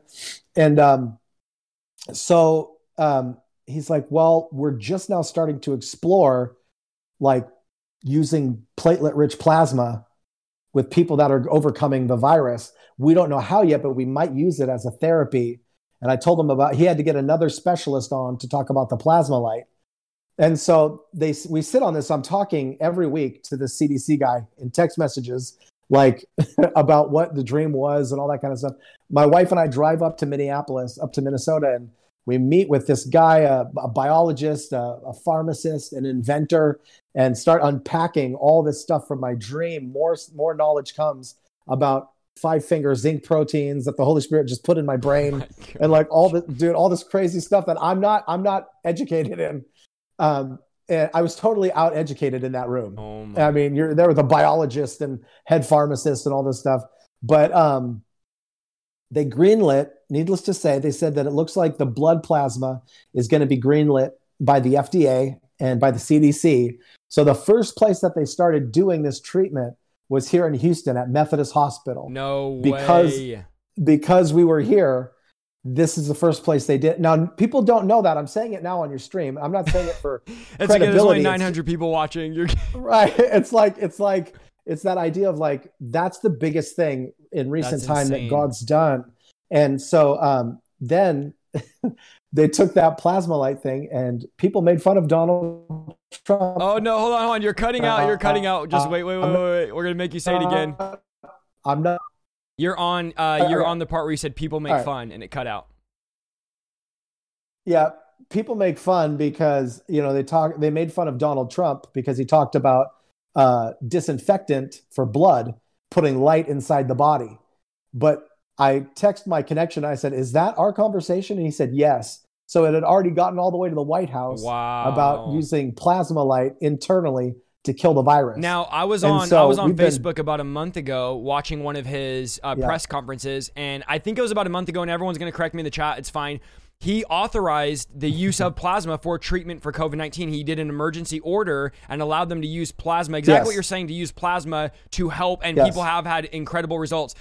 That dude, Yes. that is mind blowing. So you're so the guy that you told this to ended up contacting or directly talked to the White House and told them all about that. yeah, that's who he reports to. Is the White? He reports to the White House. He's in D.C. all the time, like unpacking with Fauci and all those guys. And so, like, he wound up giving that information and other people verified it and said well like yeah you know like other scientists were like well yeah like we can use plasma light as a disinfectant they use it in hospital rooms now That's like they'll put insane. plasma lights in there to to kill viruses Yeah. and so there was other prophetic things that started coming out when i went to the meetings in minnesota like about using uh, plasma infused air like for what to disinfect. This has to be tunnels. God giving you these words, bro. It is, but that's the thing is like I work with people that are inventors. I work with the guy that created frog tape. Like um, he he got that through a dream. The Lord gave it to him, and like he's an amazing inventor. And like we're working now with them uh, to create. Uh, we've created. Uh, he created a test pro uh, test kit that can detect Alzheimer's 30 years early, Wow. and we're now currently like navigating how to uh, create medications for Alzheimer's that will repair and return memory. Like that's all through their science, their prayers, their dreams, my prophetic edge and dreams. And there's so much we do that we don't say publicly crazy because because one God's trusted us with really powerful political like relationships that we just don't talk about because we value those relationships Mm. but some of these things I've been okayed, like they've let me. They said, "Yeah, you can share that." So, but I mean, God's that that's probably some of the biggest stuff that's happened recently is being involved. That's insane. In the plasma. I'm like, what's the craziest thing? You're like, well, basically in 2012, God gave me a, a dream of COVID and told me how to how to cu- help cure it. But anyways, it's no big deal. That's insane. And you know, someone was saying, and I know that they opened it up where if you've had COVID, you can donate plasma. And actually, Yes. Trump asked people, hey, go donate plasma if you've had it. Yes. So that's dude, Yeah, that's that's so crazy. So here's what I want to do, guys. That's a great way to um end it tonight and pray. Here's what we're gonna do. We're going to pray. Um, we still have the book giveaway tonight, guys. Stay with that, and we'll still talk later. I'll read all the donations on that. But here's what I want to do. I'm going to pray for barren women, barren mothers, men that cannot have ki- infertility. We could just say it that way. Yep. Because I believe when you're sharing that, there's an anointing tonight to break that. So I'm going to pray for that, and then after I pray for that, I'm going to turn it over to Luke, and we're, and he's going to pray for an activation of the prophetic Yeah. gifting, and really just pray over you guys that you'd begin to activate it, you begin to walk in it, and you'd begin to do it. There's no point in us doing an hour, we're an hour and 45 minutes in, doing this whole stream teaching, giving you verse after verse after verse, and then just being done and being like, all right, praise God, we have to activate this. It's about demonstration, and then I can't mm-hmm. wait. I'm prophesying right now to get all the messages of testimonies of you won't believe, but I prophesied over my coworker, Yes. and then this happened. Okay, so we're gonna get those testimonies, but let's just start praying. Um, Father, we thank you, Lord, for everything that you did tonight. Yes, Lord, we give you all the honor, we give you all the glory, we give you all the praise. We throw every crown Yes, at your feet, Jesus. Jesus. It is all about you, Lord. Thank you so much for what you did tonight, Father. I ask you, Lord, that you would just break barrenness off of Yes, men and women right now in the chat, Lord, over everybody listening Release that has struggled to have kids, that doctors have said they'll never have children, they'll never have kids. Father, we speak right now that you're going to bring children, God. We speak right now that you're going to restore, that you're going to heal, that you're going to open up their womb. In Jesus' name, we speak the healing power of the Holy Spirit. We prophesy over you that you will have children in Jesus' name, that you will have children by the power of the Holy Spirit. We thank you, Lord, that you're bringing restoration, you're bringing renewal. We speak over the men that are not fertile, God. We just pray you would heal them and restore them. Lord, we've seen you do this over and over, and your word says, what you do for one, you shall do for another. So, Lord, we say, do it again, Lord. Do it again, God. Break barrenness in Jesus' name. Open up the womb. We command every curse that has been on your womb to be broken now in Jesus' name. We break every generational curse that has tried to dwell on your womb. We break the curse now by the blood of Jesus. The curse is broken. We plead the blood over you now, and we say, You will be fruitful and multiply. It is the will of God for you. In Jesus' name, we bless you now. In the name of Jesus, I'm going to turn it over you to um, to Luke, and we're going to pray for an activation of the gift of prophecy, and then whatever else he feels to pray over you. Yeah. So, Father, um, you know, before before I pray, I want to say this. I'm going to pray for everybody on here for an impartation, but we have to understand impartation must find a cradle to rest in. And so that cradle is intimacy. That cradle is your relationship with Jesus. I can pray for an impartation, but if you're not serious about your relationship with Jesus, if you're not pushing into intimacy with Jesus, you won't receive it. It, it just won't come to you. So the first thing you're going to have to do is make sure that you're where you need to be with Jesus. So Father, align us, Holy Spirit. If there's any place in our lives where we have not prepared a place for your presence to rest, Father, if there's any place where we have um, passed uh, aside from intimacy, God, and we've fallen into just the work of it, God, or just life, and we've lost some intimacy. Father, we just repent and pray that you would restore our intimacy with you, Father. Lord, give these people a cradle to hold the anointing, to hold, Father, what's coming. God, to hold the impartation. I pray right now in the name of Jesus, by the power of the Holy Spirit, we release to you that your eyes would be yes. baptized that you would see a new level of prophetic gifting, that you would see a new level and realm in the seer realm, that your eyes would be open, that the scales would fall off your eyes, that you would step into another level of seeing. We rebuke the spirit of Gehazi over you and we say, You will see correctly. You will see what God is doing correctly.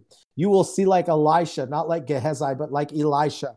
So, Lord, I just thank you, Father, for baptizing their eyes I speak over your ears in the name of Jesus, and I say, You can hear what your Father is saying. Your eyes will see what the Father is doing, and your ears will hear what the Father is saying. We rebuke an orphan spirit. We release sonship and daughterhood in the name of Jesus over everyone listening. Father, I pray for a renewing and a baptism of their mind, God. Baptize their mind to have the right ideas, the right thoughts that are in alignment with the prophetic word and prophetic ministry. Father, I pray for a supernatural release of dreams and visions, yes. Father. Lord, I pray that their dream life would come alive, Father. Let them put a piece of paper and a pen next to the bed or their smartphone and let them say, Father, your servant is listening. God, and I pray that you would speak and that they would sit still long enough to hear you. Holy Spirit, I pray for a release and a rising up of prophets. Father God, being a prophet is not that rare, Father God. There's over a hundred different types of expression of prophet, God. And we just say, God, let them rise up in identity. God, let them rise up in a healthy identity. Release prophets that are in this stream into relationship, into community, into submission, into a, into submission to authority, Father. Jesus, I pray that people in this stream would step out and prophesy the thoughts and emotions of God. God, that they would step out in humility and prophesy the heart of Christ over others. God, give them a spirit of boldness to step out. Let them be set on fire by you, Holy Spirit, that the whole world may watch them burn. May they open their mouths and speak oracles as if from another age, as if from the very throne room of heaven. May they open their mouths and creative miracles spill out. Father, may they even accidentally, jokingly release prophetic words, God, and may life come from it. And they see a wow moment of a display of your power, that they would see just how much power you've shut up in their bones. In your name we pray. Amen. Thank you so much for listening to this week's episode of the Revival Lifestyle Podcast. If you like what you heard, go to www.isaiahsaldivar.com for more content and please follow me on Facebook, YouTube, and Instagram at Isaiah Saldivar. See you next week.